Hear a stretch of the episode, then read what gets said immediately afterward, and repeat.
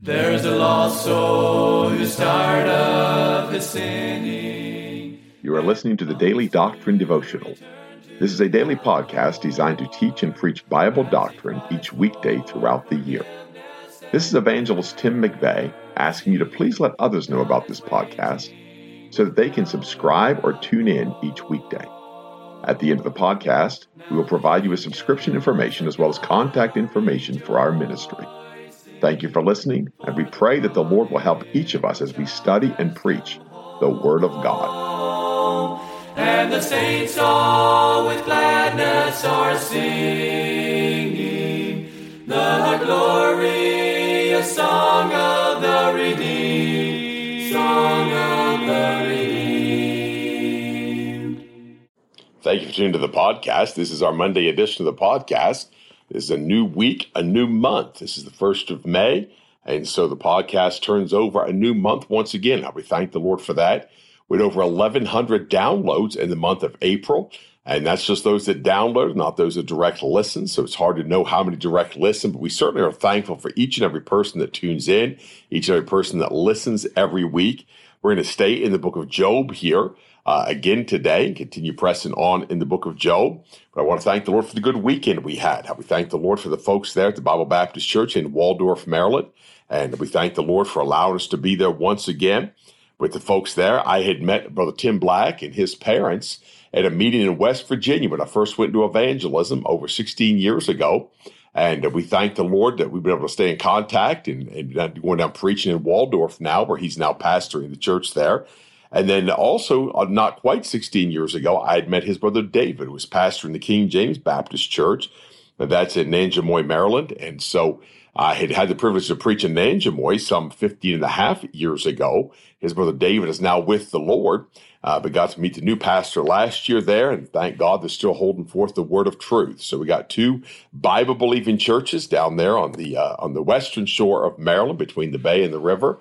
And we thank the Lord for them. Thank the Lord for the word of God being pressed on there. And so we rejoice that the Lord is still has a remnant. He still has churches. He still has people preaching the word of God. As we go to the book of Job again today, we're going to be in Job 14 and we're going to press on with that. Uh, but it's important to understand a couple of things before I go into Job 14. One of those things is how, how, are these things given by inspiration of God? How are these words, these men that contend with Job? The Lord said they spoke not rightfully, yet the word of God penned down everything these men said to Job that God saw fit to give to us. And as they spake, God had it recorded. And of course, the holy men of God spake as they were moved by the Holy Ghost.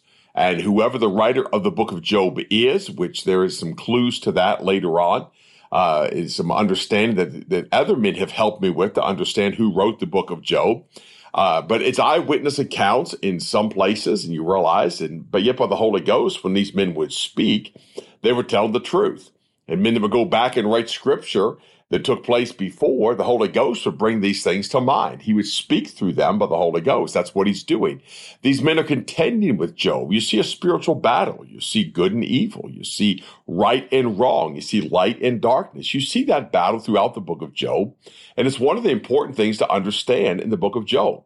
Uh, it's not a, a book to be taken literal in every place because there's prophecy, there's some pretty heavy prophecy, but then we also see that spiritual battle. And that's what a lot of, I think, the commentaries miss, a lot of comments on Job miss. And I'd like to read a small, a very short passage, a small passage in Ezekiel 21.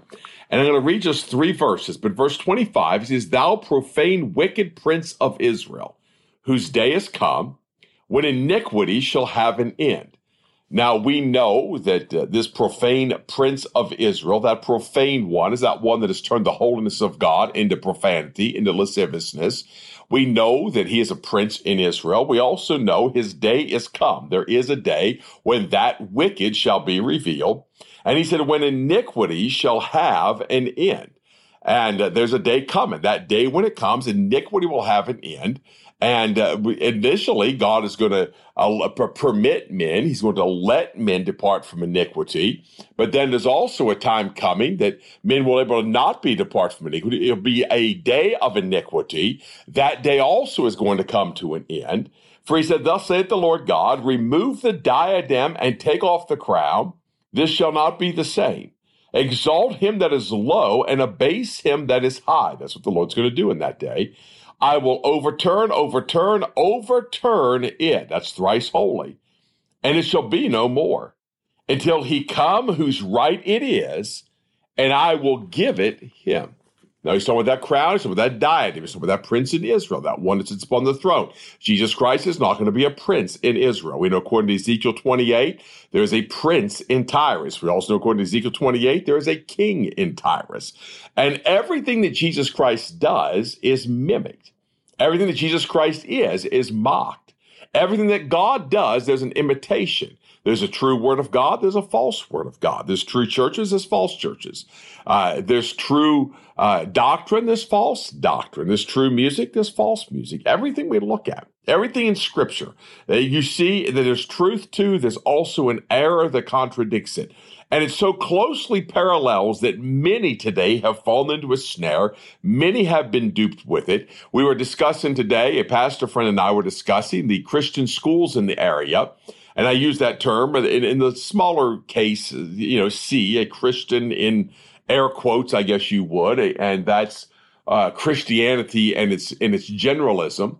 And we talked about these schools and how they've basically sold their souls for money. They've compromised all their values. They brought in praise teams and worship teams and false versions and false teachers. And Yet they're called Christian schools, and parents expect them to be good moral places. And some of them do have high standards. Some of them have very rigid standards. Some of them, the children are very respectful. And uh, there's a lot of appearance, but you know, you go to Brigham Young University and there's gonna be a lot of kindness shown to people. Go to Oral Roberts University, be respectful young people. Uh, you go to St. Francis University, be respectful young people. They're trained well. They have, uh, many of them have good morality, at least in the world's eyes. They're not uh, absolutely vile people they're decent in as far as their moral compass and they have some type of agenda in life and that's what most people are looking for because that, that spirit of Antichrist, which is in the world today, has lulled people to sleep with a false sense of who Jesus Christ is, a false sense of the Word of God, a false sense of what religion is. And one of the great dupes of that has been the education of young people. They've been sold a bill of goods. It looks religious. It sounds religious. On paper, it looks good. And they've bought it hook, line, and sinker. And that's what Job is dealing with in Job 14. He gets to that little bit, why it's important to cover that, because this man that is born of a woman is few days and full of trouble. And he's making a statement there. Man that is born of a woman, it's very distinct, it's very personal, is of few days and full of trouble. Why is he full of trouble? He cometh forth like a flower and is cut down. He fleeth also as a shadow and continueth not. Man doesn't have much hope in this life. Man doesn't have much hope in this world. The average person born into this world, it would have been better for them had they never been born. And people say, well, they're disadvantaged. Well, I do thank the Lord. I had uh, a King James Bible in my hand. I had a King James Bible at school. I had a King James Bible at church. I had a King James Bible at home when I was a young man. How I thank the Lord for that. I praise the great God of heaven for that. That is a great advantage. However, had I not had those, had I not had that privilege, had I not had that benefit, I would be obligated to seek the God of heaven anyway, according to scripture. I would look at the nature around me and realize there's a God in heaven. I would hear the voice of my conscience speaking. And I would know that there were things that were right and wrong. I would have a a moral compass, if you will, as we spoke about earlier, would direct me and guide me. And through that, I'd be obligated to seek God. I would know there was something more. I always go back to Mitsuo Fuchida, uh, the lead attack plane at Pearl Harbor. He was the commander of the squadron that attacked Pearl Harbor. Mitsuo Fuchida, after the war, was a simple chicken farmer. And one day, he's looking at his chickens, it dawns on him. He realized there's more uh, to keeping these chickens alive than what he's doing. He realized there's something intervening in these chickens' lives because he's just a simple man. He was a pilot. He was a very skilled pilot, one of the greatest pilots to ever live in this world. And yet, MacArthur gave him a plot of land, made him a chicken farmer, gave him a job. He learned how to farm, but he was no good at it. And yet the chickens were still living. He realized, as he said, there was more, something stronger, something higher and he began to seek after what that was. And it wasn't too much later, the war crimes trial, that he was handed that gospel tract. I was a prisoner of Japan. And it pricked his heart. He began to scour Tokyo until he found a Bible in a bookstore and in his native tongue, in Japanese, he began to read the Bible.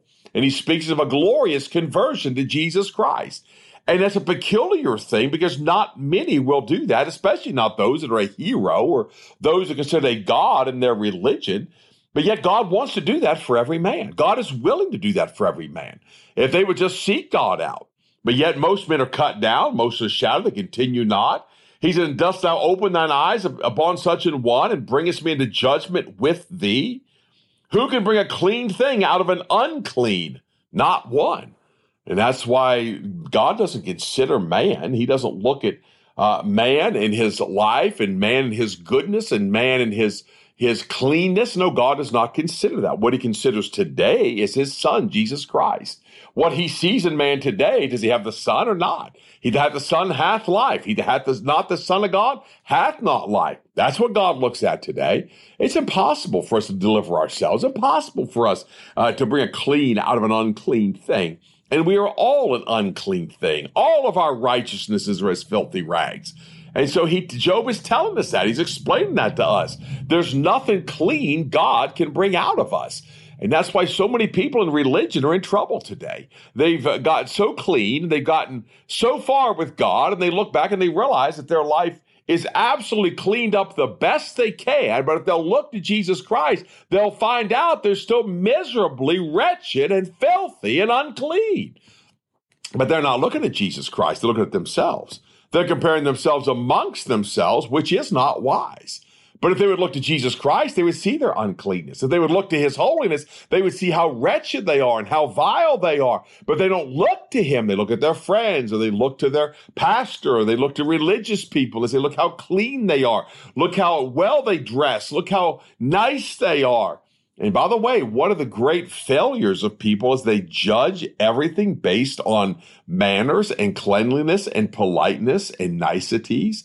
And you can't judge anything by those things.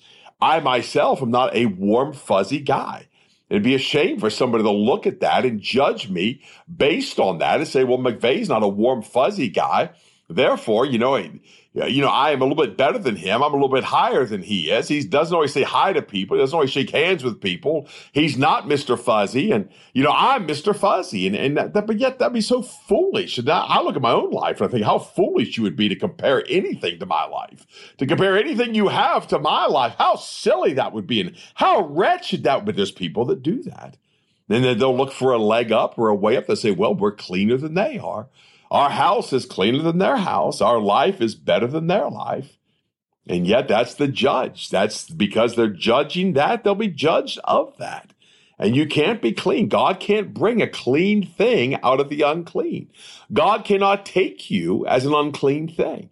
God has to make you clean to the blood of Jesus Christ. That's the only way you can be made clean. And yet there's folks today that will not come through Jesus Christ. They're doing everything they can. And a dear man stood in the church there a couple of weeks ago and he testified. He talked about those apples falling upon the ground. He kept looking at those apples and the fruit of his life. And he realized that some of them were bruised and some of them are rotten and some of them seem to be good fruit. But the whole time, all he's doing, looking at the apple, looking at the apple, not looking at the tree. He's not judging. And by the way, Job talks about that. If we get there today, he talks about that in this chapter. They're not looking at the tree. They're looking at the fruit or what they deem as the fruit. Yet so many of that fruit has worms and so much of that fruit has, has spots and has bruises and is sour they will not deal with the tree itself. They don't look at where that fruit's coming from. And he says, Seeing his days are determined, the number of his months are with thee. Thou hast appointed his bounds that he cannot pass. Turn from him that he may rest till he shall accomplish an hireling his days. And it's interesting as Job says this, but he said in verse 5, seeing his days are determined, the number of his months are with thee. And that's interesting. He says thee there. Thou hast appointed his bounds and he cannot pass. Job, no doubt, is talking to someone else here. And he's not talking to his friends, he's not talking to his companions, but he's talking to the Lord. He's telling the Lord uh, what the Lord knows already, but he's also speaking as this great prophet of God. For there is hope of a tree if it be cut down. Then it will sprout again, and that the tender branch thereof will not cease. That's the hope of a tree that's cut down. And by the way, some of that is prophetic. There's no doubt because there was a tree that was cut down. It was cast into bitter waters and made the bitter waters sweet, and that tree then sprouted again. There was a tree that died. There was a tree that if a corn of wheat fall to the ground and die, it abideth alone. But if it die, it bringeth forth much fruit. That's Jesus Christ. It's the resurrection. He said, The tender branch thereof will not cease, though the root thereof wax old in the earth, and the stalk thereof die in the ground. Yet through the scent of water it will bud and bring forth boughs like a plant. Though everything appears dead, that scent of water, that precious water of the Word of God, through that scent of that water, that which appears to be dead, that which appears to be bruised, that which appears to be destroyed, it's been cut down. There's nothing left. But that scent of water can bring it to life again. It'll revive it again.